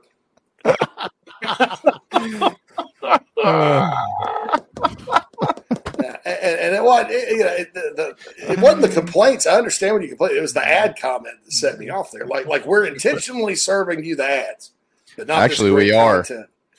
You know, I, I just uh, you know. Anyway, I don't know. You were joking. Seventy six. Happy birthday. But It's all get- good. It's sometimes all- you get a little family. sensitive, man. It seems like you get a We're little all sensitive. I, toughen up a little bit, man. Come on. We're all family here. Mike, the, All right, the- here we go. the- You the can Flo- rally. Mike, we are two weeks away from the Florida Gators taking the field in the great state of Utah against the Utes. Uh, it is, according to the preseason top 25 rankings, one of five ranked opponents that are on their schedule. And um, it is uh, one of two ranked opponents that they're on the road against, at least as the preseason rankings portray at this point in time. The other is LSU in November. They did that right. I'd rather be in Utah in August and Baton Rouge in November if you are playing football for the Florida Gators. That's for sure. Um, but as it looks today, when you when you take a peek at what the Gators have, and you go, okay, you got Florida, you got Utah, which I don't know a lot about them, but they're ranked in the top fifteen. Um, you've got uh, the Vols, and they've got that game at home on uh, Saturday night on ESPN, September the sixteenth. They've got Georgia and Jacksonville. We all know. They got to go to Baton Rouge. We all know what that's like. And then, of course, they got Florida State, and that game is in the swamp as well. From the outside looking in before the season starts, Mike, that's five losses. But it doesn't always work like that. And we know that. And this is Florida. And we also know that Florida has recruited incredibly well every single year. Doesn't mean they've won every year, but they've recruited incredibly well. Florida, to me, in my seems like the wild card of the SEC East, in my opinion. I think that the the SEC East, there's a lot of blue collar programs trying to quote unquote take the step, right? South Carolina, Missouri, Kentucky, and Vanderbilt feels like they their hat should be in the mix. And then there's Florida, who's supposed to be elite every year, but they ha- really, if you go back over the last ten years, they have not been consistently elite at all. As a matter of fact, but if they No, could put it together, they're they are the team, in my opinion, that can reorganize the East when all these other programs are trying to get up there in that second or third spot. Well, to your original point, I, I think there are multiple wild card teams in the East because it's like Georgia up top, and then it's Vanderbilt at the bottom, with Missouri, I don't think too far behind or in front of, I guess I should say. And then it's two through five Tennessee, Carolina, Florida, Kentucky. If I were to pick the biggest wild card, I actually think it's Kentucky. I don't think Florida's very good. I mean, you could make the case Really? yeah, you could make the case that Graham Mertz is the 14th out of 14 quarterbacks in this league. I don't like it. No, I agree with that. You know, I, I mean, I, I just so like if you're playing, this is what's going to come up at some point. Um, if you're playing against Florida, who do you fear? There's no Kyle Pitts. There's no blue chip wide out. I mean, their best wide receiver last year was a, a transfer from Arizona State, kind of a, a scrappy kid. Um, and your your quarterback is a guy that didn't do a heck of a lot at Wisconsin before he transferred. You know, in time, these recruiting wins that they're having right now might start to get Florida back to relevance, but I don't see it this year. I, I, I mean, I, I just look at a, a team and a program that is still spinning its wheels. And look, if they put if they roll up another six and seven and have another embarrassing loss like they did a year ago to Vanderbilt, no I one's going to fire Billy Napier after two years, nor should they. But I'm telling you right now, it's going to get toxic there in a hurry. Just like it didn't take long for the love affair with Dan Mullen to turn toxic like that. The the expectations of that fan base. We talked uh, Tuesday about that documentary. It's coming out. I think it's called Swamp Gators. It's going to be Swamp all Kings. negative. Swamp Kings, yeah. It's going to be all negative uh, for obvious reasons, but but keep in mind that there were two national championships during that time frame under Urban, and then there were even two trips to the SEC championship game under coaches like McElwain and, and others, and and Dan Mullen uh, made it to Atlanta once. So they have an expectation level there that I don't think is going to be met this year at all. I don't think they're in the class of Georgia, Tennessee. I think they're just trying to say, can we separate ourselves from Kentucky and South Carolina and Missouri? And they did lose to Vanderbilt. So I, yeah, I, I, to me, a good se- a, a really good season in Gainesville this year is seven wins. A really good season. Wow, in- in- I, in I don't seven. I don't disagree with that. I'm trying to figure out why is there, and I'm not talking about the AP necessarily. I mean, I will lump them in, but the AP and the coaches, they all have them just outside the top 25 to start the year. What? Why? Well, they're Florida. Yeah, I Yeah, I was honestly I don't. Brand. well, I mean, and I, I honestly I spent like literally five minutes on both polls combined because I Sure. I I don't you know I get it. but when you start getting to like who's 27 28 29 you're just you're grasping right and i realize that's where carolina is right now right Mm-hmm. right around that right around that area i mean the, the people that vote on those polls they're, you're just grasping and there's there's not i talked about this last time there's not a huge difference between the 15th best team in the country and the 35th best team in the country so i, I don't know how where Florida fits and all that. I just I just look at it and I'm I'm keeping it for they could easily lose at Utah in on that thir- Thursday night game, just like they almost lost it at home. Now Cam Rising, are we? He's what's banged his- up, He- he's banged up, but the guy, the third, and the and the backup's out with a catastrophic backup's out. injury. But Right. I'm- I was I just looked this up. Uh, Brandon Barnes, Bryson, sorry, Bryson Barnes, uh, is their guy that they've been repping, and he came into the Rose Bowl against Ohio State two years ago and lit them up through a miraculous touchdown pass late Okay. to tie the game. So he, it's not like he's never been on the big stage before. I mean, Um, Rising is special though. Like that would be Yeah, a big that's loss. a that's a loss, and against the Gator defense, Mike, I'm sitting here looking at their depth chart, and I I do think on defense they don't have a lot of depth, and they lost some guys. And, uh, and up front, uh, Justice Boone, who was supposed to start for them, is out already for the year. He's a South Carolina kid from Sumter, uh, so I'm pretty familiar with him. Uh, the the the the, the, the D line is probably not Florida level like you'd think. Uh, they got some good recruits coming in. They're probably going to to rely on some young players. I do like their linebackers though. Teradja Mitchell's coming in from Ohio State. Shemar James is a big time recruit at the will linebacker spot. Um, you know, I like their secondary uh, a, a bit. You know, Jalen Kimber was at Georgia and he's starting at one corner. Jason Marshall at the other. Kamari Wilson's a known guy. Uh, and then at running back, you know, I, I think on offense, the, the Gators are going to be, and that fan base, as you know, Mike, does not like this. They do not No. like hearing we're going to run and play defense and punt and play field position. Right, right. and, and that's what they're going to have to do and be very. Uh, Graham Graham Mertz does not suck. Graham Mertz has just not been good as good as people thought during his Mhm. career.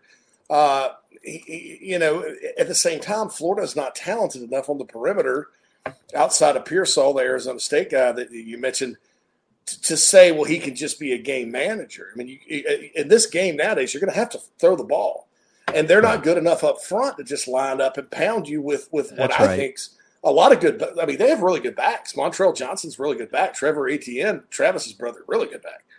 Trayon can't we say that about you almost know? every team in the in the league? JC, like Probably, what what yeah. you know what SEC team doesn't have at least one good back, right? Uh, well, South Carolina doesn't have. I don't agree not- with that though. Still, not a I, am not proven saying they don't have one good Yeah, back. I'm saying they don't have a proven back, right? They don't have a proven back. That's different. Yeah, but, but I mean, they have guys who have that, that have some stars next to their name that Sure, have some yeah. height, weight, speed, all that. Like, In other words, you're either like a game changing back. You know, you're a Saquon Barkley type. You're a uh, Bijan Robinson type, or you know, you're that next level guy who's solid. And if you give him enough carries, he might he might flirt with a thousand. I don't think we've had a two thousand yard rusher since 2019. That year we had four of them.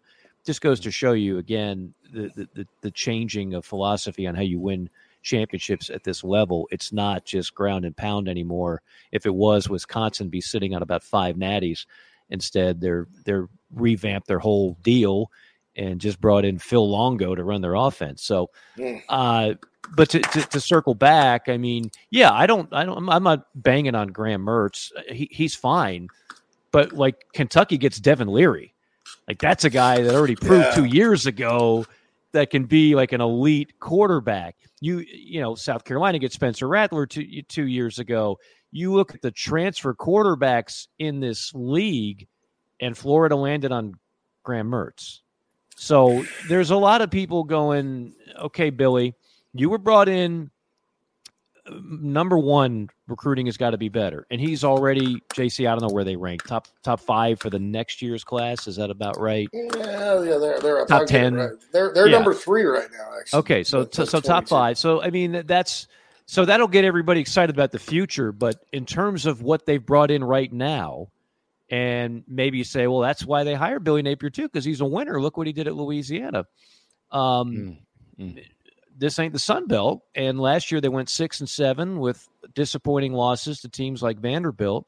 If they don't pull the rabbit out of the hat against Utah, and Cam Rising doesn't throw that late pick, you're talking about a a, a five and eight campaign.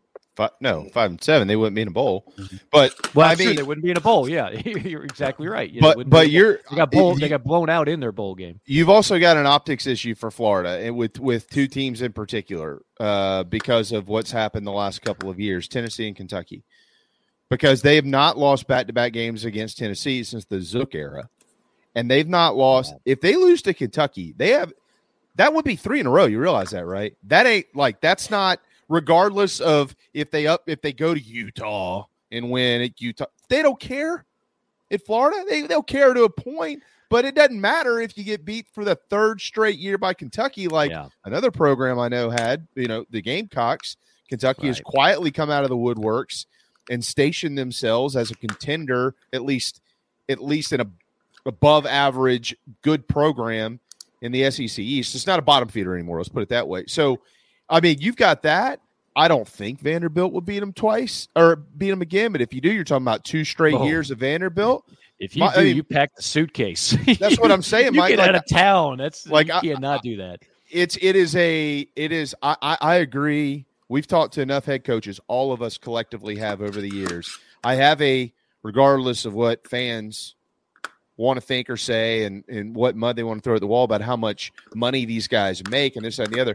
No, I do understand it because I've got children too. Like these are human beings. I hate talking about coaches getting fired going into this. Well, if he does this, they're going to fire him, get rid of his ass, yada yada yada. I hate those conversations, and and I agree yes. when they back off, when they push back on people, going, "We have lives." That's enough of it. it. At the same time, just talking about this situation specifically for Billy Napier here, Mike, you have. I didn't. I'm bringing Vanderbilt into the fold now. I even think about it when I started the conversation or the monologue, you have three teams that you will have losing streaks against Vanderbilt, Kentucky, and Tennessee. If you get beat by all of them this year, yeah, don't care what else happens. They ain't going to put up with that. Well, no. I mean, they're still trying to calibrate how did we lose dominance against Georgia? Like, how did that happen? Right. How did Florida yeah. go from being the predominant program in the Eastern Division and they're looking at Georgia, and they're not even in the same class as Georgia. I mean, I'm not sure anybody is in the East, but we'll, we'll see what Tennessee does this year. I think this is a real swing year for Tennessee, one way or another. It's either going to go north or it's going to go south. And if it goes south, maybe you look at that that little blip as like a nice story, but but Tennessee could be uh, humbled a bit. They're not going to the bottom of the division. Uh, of course, we're not going to have divisions, but but they'll they'll be back in that middle, and that's where they could find themselves this year. I mean, I don't think it's a foregone conclusion that Tennessee finishes second in the East. The only thing I'm confident of this year in the league is that Georgia wins the East. I think Alabama or LSU win the West. I think who finishes. We had we had Phil Steele on today on JC and Morgan. I asked him specifically, who do you think finishes last in the West? And it was like it's kind of pulling that. teeth. You hate to do it, but it's like Mississippi State, and they're not awful. They're good, yeah.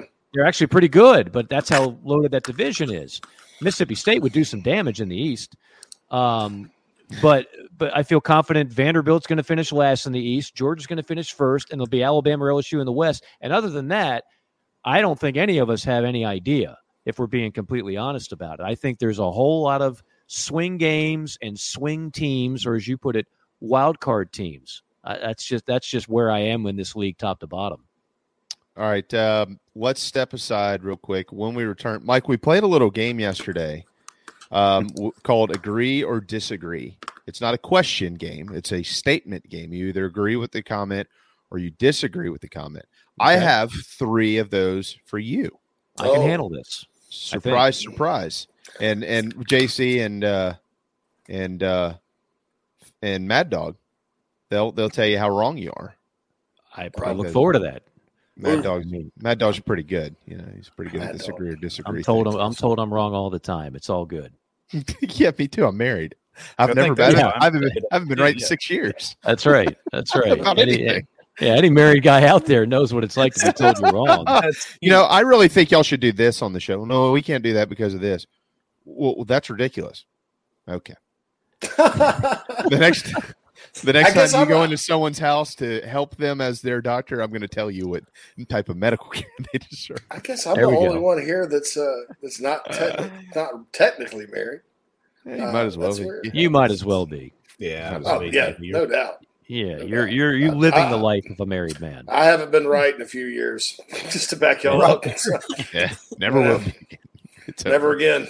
She's what's Clark say in the uh, Christmas vacation? Oh, it's over. She's history. We're finished. Can't see the tan lines, can you, Russ? Maybe I just. Uh, she's history. She's she passed away. We're, we're, finished. We're finished. Oh, I'm so sorry. Oh, she's not dead. She just fell off a cliff and died on it. I think uh, the original think, is still. That's a Ben Franklin think I'm yeah, gonna, yeah, definitely. Yeah, it's the best. I think I'm gonna get me a metal detector and start walking up and down the beach and collecting stupid stuff now. It's my life's over. Thanks for reminding me. Uh, co- cocky talk. No, you're not the only one, man. There's uh, about uh, seven thousand others who are listening to this program today who are in agreement with us right now. A support group sure. here on the Power. That's right. All right, anyway. let's hit a timeout. Agree or disagree? Mike Morgan version up up next. Hey everybody, this is Mo Copper from Carolina Football. The show is painted garden and black every day by a couple of painters. Go to letmepaintsomething.com to check them out. Go Cox. 10% off for military repeat customers or mention the show. Interior, exterior painting, fencing, cabinet staining, concrete painting, popcorn ceiling removal, and more. 803 522 6832. Let me paint something.com. If you're in the upstate of South Carolina and are in need of residential real estate services, Cindy Bass Searfoss of Coldwell Banker Caine is for you. Ask her about the village at Creekside, all of her listings in my hometown of Spartanburg, South Carolina, right there on Daniel Morgan Avenue, married to a lifelong Gamecock fan and many of our listeners have already bought homes from her and been 100% satisfied with the detail and care she uses. Cindy Searfoss, 864 414 5271, Coldwell Banker Caine in the upstate for your real estate needs. Building your dream home is often just that a dream, and sometimes a nightmare. But at the Barn Barndo Company, they commit to quality and build without sacrifice. Customization, open floor plans, limitless flooring options, maintenance free and easy insulation perks, and affordability are just a few reasons why they've been named one of the best builders in the U.S. Believe in your dreams. Visit thebarndominiumco.com. That's thebarndominiumco.com. The Barn Barndo Company. Gamecock owned, Gamecock operated. The preferred sign partner of Gamecock Athletics is Signarama Columbia, and they should be yours too. A full service sign company that handles design, production, install, and service, Signarama Columbia has helped to bring to life the perfect vision for so many all across South Carolina. Owned and operated by proud Gamecock alumni, they can handle all types of signage, including interior and exterior, vehicle graphics, and more. Go to Signarama.com and find the West Columbia location or call them at 803 407 9284. Bring your brand to life with Signarama Columbia and go Gamecocks!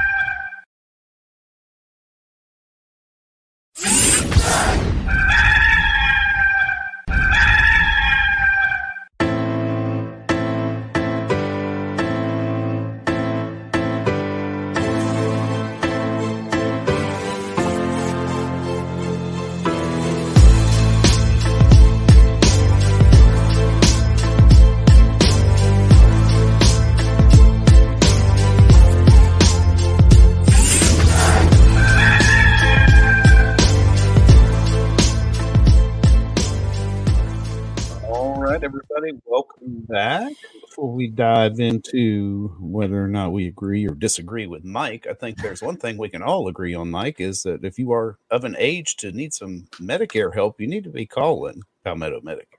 Oh, see, that's why the Mad Dog is a true pro. That's exactly right, Phil. Uh, Brian Spencer. Ryan Spencer, the lad that some of you see in the upper left hand corner of your screen with the phone number 803 960 9484, the website palmetto medicare.com. Uh, if you're soon to be turning 65, or maybe you know somebody in that particular spot, or if you're already on Medicare but losing coverage through uh, your job or maybe your spouse's job, what have you, no matter what the scenario is, you need somebody you can trust to make sure you maximize your benefits. Brian Spencer will help you through the process. One simple phone call, 803 960 9484. Cover as much Medicare costs as humanly possible. He'll discuss the best plan for you and your family. That's Palmetto Medicare, palmetto medicare.com. Tell him you heard about it here on Inside the Gamecock Show, 803 960 9484. A phone call that can save you money and provide uh, some more smiles for you and your family. Hale McGranahan has a full practice report up on thebigspur.com, and uh, we will certainly get into some of that uh, tomorrow. But you feel free to head over to uh, thebigspur.com at the conclusion of our program, or you can also read it while you're watching our program. It's called multitasking. All right, Mike. Uh, okay, agree or disagree? These are all SEC questions, and uh, they are Okay. all SEC East questions. So next week we'll do a version of this from the SEC West with you. How about that? It's a fun I'm game. I really like it. There's a prize it. at the end of it, and Oh, uh, good. Do I need to roll the dice, spin a wheel? Yeah. Yeah. I don't really know what the prize is yet, but we'll come up with something. Okay. All right. Vanderbilt will win two or more SEC games. Agree or disagree? Agree. I'll I'll give them two and, and only two. Um, I do I do like Clark Lea. I do like their quarterback situation. I like Swann. Um, where Vanderbilt always runs into trouble is on the line of scrimmage, as we all know. But there's always going to be a game or two during the year where you neutralize that disadvantage, and other areas play well.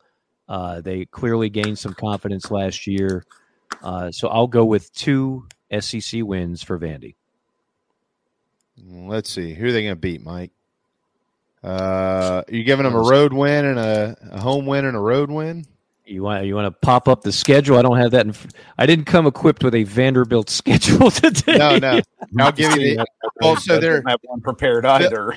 Phil and I, Phil and I did our bold predictions the other day, and I gave him a really bold one. I said Vandy would start four and zero, but that's because their first four games are non-conference, and I'm Right. going to take them to go into Winston Salem and beat those dadgum uh, Demon Deacons without Sam Hartman. Go Vandy! But then after Okay. that, the problem is they've got to win, or they have. well, they'd like that. They have eight straight, eight consecutive conference games leading off with a pair at home, Kentucky and Missouri back to back. It's a very manageable schedule if you if honestly could if be you Missouri. Hey, look, Yeah. they could start seven and zero. Well, and, and game day would be in Nashville for Georgia at Scorching hot take. The Scorching third- October is that, 14th. that and to JC's For point, that seventh game matchup. is at Florida. So yeah, Yeah, they. I mean, it's because they, you know, Kentucky. They beat Kentucky last year. They're not going to be afraid of them. Kentucky historically has just kind of been mediocre against Vandy. Same with Missouri when they have to come to Nashville. Florida, they're not afraid of Florida either. You know, and Florida No. may be completely off the rails by that point. Uh, and then October fourteenth, uh, game day be in Nashville, Tennessee for the tenth ranked Commodores. Are you calling against your the- the shot on that? Dogs. You're calling your shot there, Clark Lea. No, Uh, no, that's a that's a Disney. That's a script for a Disney movie. Oh, well, Phil, Phil, Phil, call your brother and let him know that JC was just kidding. That's right. That's right. Yeah. Well, you know, he's he probably brother- got all your pumped brother up Clark. watching that, hearing that right now. It's like, hold on, that's not Partly, real. Coach He's partly adopt a, a homeless five star prospect whose Yeah. parent was a crack addict. And I don't know. They don't have to tell They us. got. Sandy Bullock No, looking it was smoking hot. conservatorship, Mike. We That's actually right. talked about Britney Spears and Sandra Bullock in that movie, like within 15 minutes on JC. That's right. We did. We, Two very gorgeous uh, visions there. I think Britney Spears is getting divorced again. Of All right, course uh, she is. Yeah, well, She's you a know. lunatic. Can't She's a why. freaking lunatic. she seems so stable. I- oh yeah. Uh, Mike, all right, let's hear. I'll uh, let's let's give them. No, Brittany, that's the toaster oven. Get your hands out. Well, Sorry, go ahead. let's give them. Uh, they're going to get one of the homes against Kentucky or Missouri. So let's give them. Uh, let's give them. Let's give them. That Missouri game, by the way, is going to be really boring. I think You Vandy will play well. Yeah, uh, Vandy's going to play well in defense. Missouri, neither one of them can score. It's going to be an old school kind of crappy SEC There's game. there's but- another. Now we're, you're just saying Missouri, Kentucky. There's another winnable game on there somewhere. Again, I. I No, don't- I'm going. I'm getting. I'm Florida. taking one of that group and one later. Let's get. They're going to Okay. go to. They'll, they'll go to Ole Miss and stun Lane Kiffin. How about that? They have Auburn at home in Nashville. Yeah. I they mean, I think Auburn's going to be very, improve. Vandy can still match up with them. They play at Carolina. there's going to be 25,000 Auburn fans. though. there will Oh, be a lot of Kentucky fans there too. Man, their be many stadium's getting redone though, JB, and their stadium's only going to seat twenty eight thousand this entire season. That's, I know, fewer what I'm road fans. That's fewer road fans to occupy the seats. No, it That's isn't. typically what happens. It's There'll at more least road four- fans. There'll, there'll be at least a good 45, 50 people in black It's fewer home fans, Mike. Depends how you look at it, I guess. Hey, Mike, and- Mike and I were talking earlier about about this whole notion of a super league uh, and all that good stuff. I- I'll say this: uh, we need Vanderbilt. Everybody need everybody in the SEC needs Vandy. Heck yeah. Uh, you know, I, I, 'cause I was just sitting there pointing out some of these programs that think their poop doesn't stink, and that oh my God, we can't lose. You know, we can't win less than eight games a year or whatever. You know, if they get in a league with other schools that are just like that, and, and they don't play anybody else, hell, they could go through hundred years of losing, Hey, just like the pros, just like the Cleveland Browns. They could become Van- the Cleveland Browns. No. Vanderbilt is an interesting case. And Mike, you've called Vanderbilt football, baseball, and basketball games throughout your career. Vanderbilt football seems to be a feel good story, and everybody hates Vanderbilt baseball and basketball. like nobody wants to play in that gym. Everybody hates Vanderbilt baseball and the Bush League crap they've done for years. Back to when you were calling games for the Gamecock baseball program, and they would spike the ball at home plate when they struck you out. It's I called their regional this year. They weren't celebrating much when they uh, lost to Oregon and Xavier to get bounced from the as a top eight national seed. But yeah, I- I, look, you, you get my point, right? Like we sit here and talk about Vandy football, and we're like, come on, Vandy, you can win a couple of games. Just don't beat our program, of course. But Well, on the but the baseball point- side, lose everyone. I hate them. You know? the, the the the point that JC's making that we were we were we were talking about is that uh, as we continue to go to like the NFC AFC model, and and I think fans in your respective conference like to give the old flex, like look at us, we just won another natty. Look at us, look at how powerful we are. At some point, it's going to compute that while that's happening, and you can brag about your conference, it also means you might move another rung or two down the ladder. And when you eliminate those divisions, like an, an, an eight win season, who wouldn't be happy about that, right? Eight win season's pretty damn good. They don't come along every year. An eight win season could give you second place in the Eastern Division, but when they scrap the divisions and they add two more powerful programs, an eight win season, you could be 10th place in your league. Has a different vibe about it, doesn't it? Yeah, I would. Oh, very different vibe. Yeah, you finish third in the East versus eighth or ninth overall. Because you know, whatever. Oh God, this is getting depressing. All right, Mike. Uh, speaking of depressing, we just talked about the Gators. Agree or disagree? Florida will be in a bowl game. uh, I think it's 60 40 yes. So I'll say yes, but I mean by the skin of, of their teeth, probably around that six and six mark again, and just get into a bowl game that most Florida fans won't care about uh, and won't celebrate if you win it, but will be pretty uh, unsettled if you lose it, like you did last year, getting uh, throttled in the was it the Vegas Bowl? And we talk about that, JC. Oregon They, State. they didn't even. They didn't even Yeah. show up. No, well, I mean that's the other thing. Yeah, that's that's They coulda they've had a bunch of that. that. I can't I can't remember the last time Florida did have a lot of players show up for a bowl game. Uh, but no, I, I would say yes. They get into a bowl. Beavers, baby. Yeah, the Beavers. Nice Beavers. Thank you. Nice Um, beaver, JC. Thank you. Naked Gun for anybody that hasn't seen that movie. Um, the the um yeah, I I'll say yes. Simple. Hey, simple is answer Florida simple is are the Gators the fourth best team in the state of Florida? Just out of curiosity. Uh, I don't know.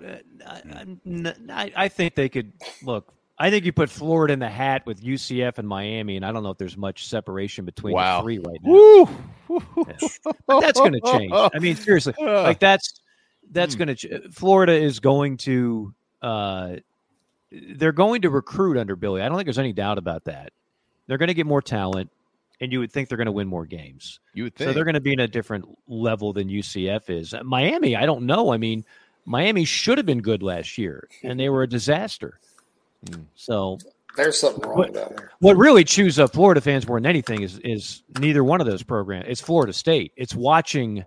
Sure. It's what it's kind of like, you know, Carolina beats Clemson five years in a row, and they get this guy that a lot of people were calling a coupon coach and Dabo Swinney, and it's like pfft, Clemson's just you know Clemson, and then all of a sudden, all these five star kids start popping up and. Deshaun Watson is a generational quarterback for the program, and before you know it, the tables have been completely flipped. And now, of course, Carolina's closing the gap again, and they just beat Clemson in Death Valley, and so it looks like that little streak is over, and maybe maybe it goes back to the way it was when Spurrier was doing it. But think about it in Florida terms; they had the upper hand on Florida State. Florida State was becoming a dumpster fire latter latter part of Bobby Bowden latter part of Jimbo Fisher, Willie Taggart, one of the worst hires uh, of a major program in our lifetime, and and then Norvell got off to a bumpy start too. And meanwhile, Florida's like, well, at least we're better than Florida State. Well, that that could be changing. Norvell has found the magic. They have the quarterback situation completely settled. They're getting guys like Jared Verse to come back for another year when he could have been a high, high draft pick. Um, and Florida State's going to be good this year. They're going to be better than Florida. They'll likely beat Florida again. So yeah, that's that's the one that they don't think much about Miami, honestly, in Gainesville, and they don't think about UCF at all. They worry about the the, the school that's two hours. Sound familiar? Two hours away from Gainesville. Uh, that they've had classic showdowns in the past, and it wasn't that long ago where every time Florida and Florida State met, they were both in the top ten. And lately, they've been completely irrelevant, both of them. Top 100, that's for sure. All right, final one, Mike, and we're going to get out of here on time today, so we can all grab a coke and a We smile. are okay. Yeah, because I got to. Yes. I've, I've got to run anyways, and Mad Dog feels is like thank Mad, God. Mad Dog's done. Um, all right, a team in the SEC not named Georgia will be ranked number one at some point in the regular season. Agree or disagree? These are good questions, Jamie. I gotta, tough. I gotta, hand it to you. Thank you. Um, Worked hard on that. so, so I'm really high on LSU. So I want to say LSU, but it's not just me being high on LSU. I have to, I have to say that Georgia's going to lose. The, so Right. the only way this happens is if Georgia loses at Tennessee, and then the winner of LSU Bama becomes number one in the country. That's the only scenario that that any of this happens. So, yeah, pretty much, yeah. Well, Well- you, give me another one. No, me another- I mean, I mean, obviously, if Georgia loses to anybody, there's a chance it could happen. But you also have to have whoever it would be in the SEC at, at this point. In my opinion, you know, well, I agree with you. Either LSU or Alabama, they have to have the resume to get there. Right? And Are they going to leapfrog Michigan, for example? Yeah, I don't know. Because uh, Michigan's not losing to anybody for a while. With They could lose the opener to East Corum Carolina. with with That's- with it's the toughest they, game they play in five. Hey, years. every- East everybody Carolina laughed at is the toughest. yeah, Everybody- that's the toughest game. on ECU their is literally the toughest team they play. Well, they don't have Jim Harbaugh for the first few weeks. That's going to Well, be no, a big- that- they No, reversed no, that. no. Oh, That's- hold on. reversed Oh, that's right. Yeah. Or did they reverse it again? once again got dunked on. Yeah. Uh, the the most feeble Barney Fife organization as we know it now. Uh, they couldn't even get they couldn't even uphold a, a suspension for a guy that was violating rules under COVID. Um, yeah, yeah, that's right. just it just goes to show you where we are right now in college football with the NCAA. Tennessee ten years ago would have been hammered, hammered based on everything that came out. You know what they got? I mean, not Bupkis. It's something, but they're still going to bowl games.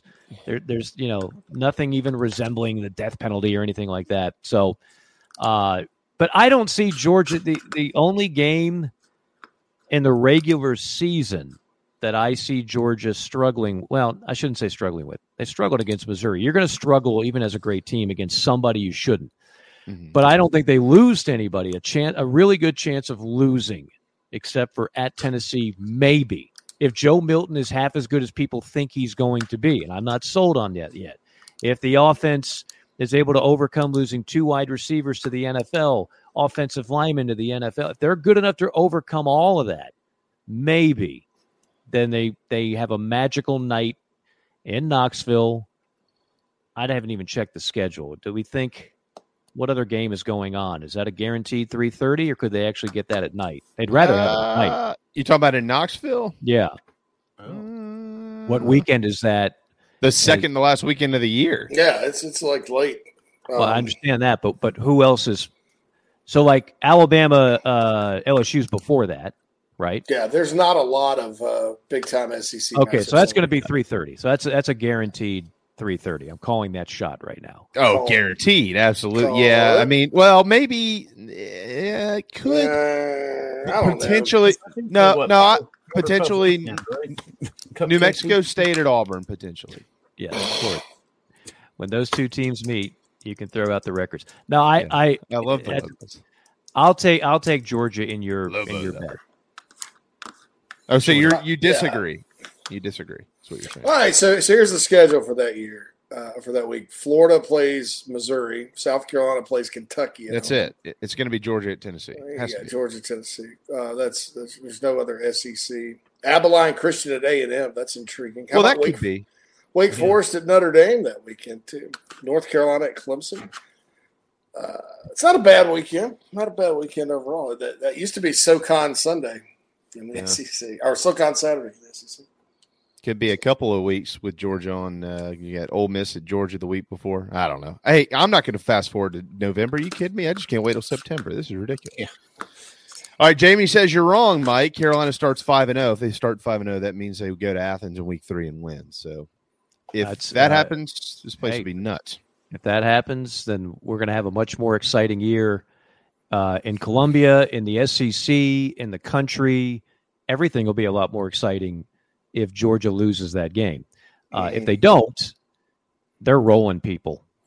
They're rolling a lot of people in the league this year. They got to go to they got to go at Auburn, but man, they've dominated them. Yeah, That used to be one of the closest series in the country. But it used to be the road team would win every year. yeah, Georgia under Richt started just whipping their butt, and they, they Yeah. get their butt whipped. They they they reversed all that. So yes, I I I can't say I'm shocked that somebody on the show would say that.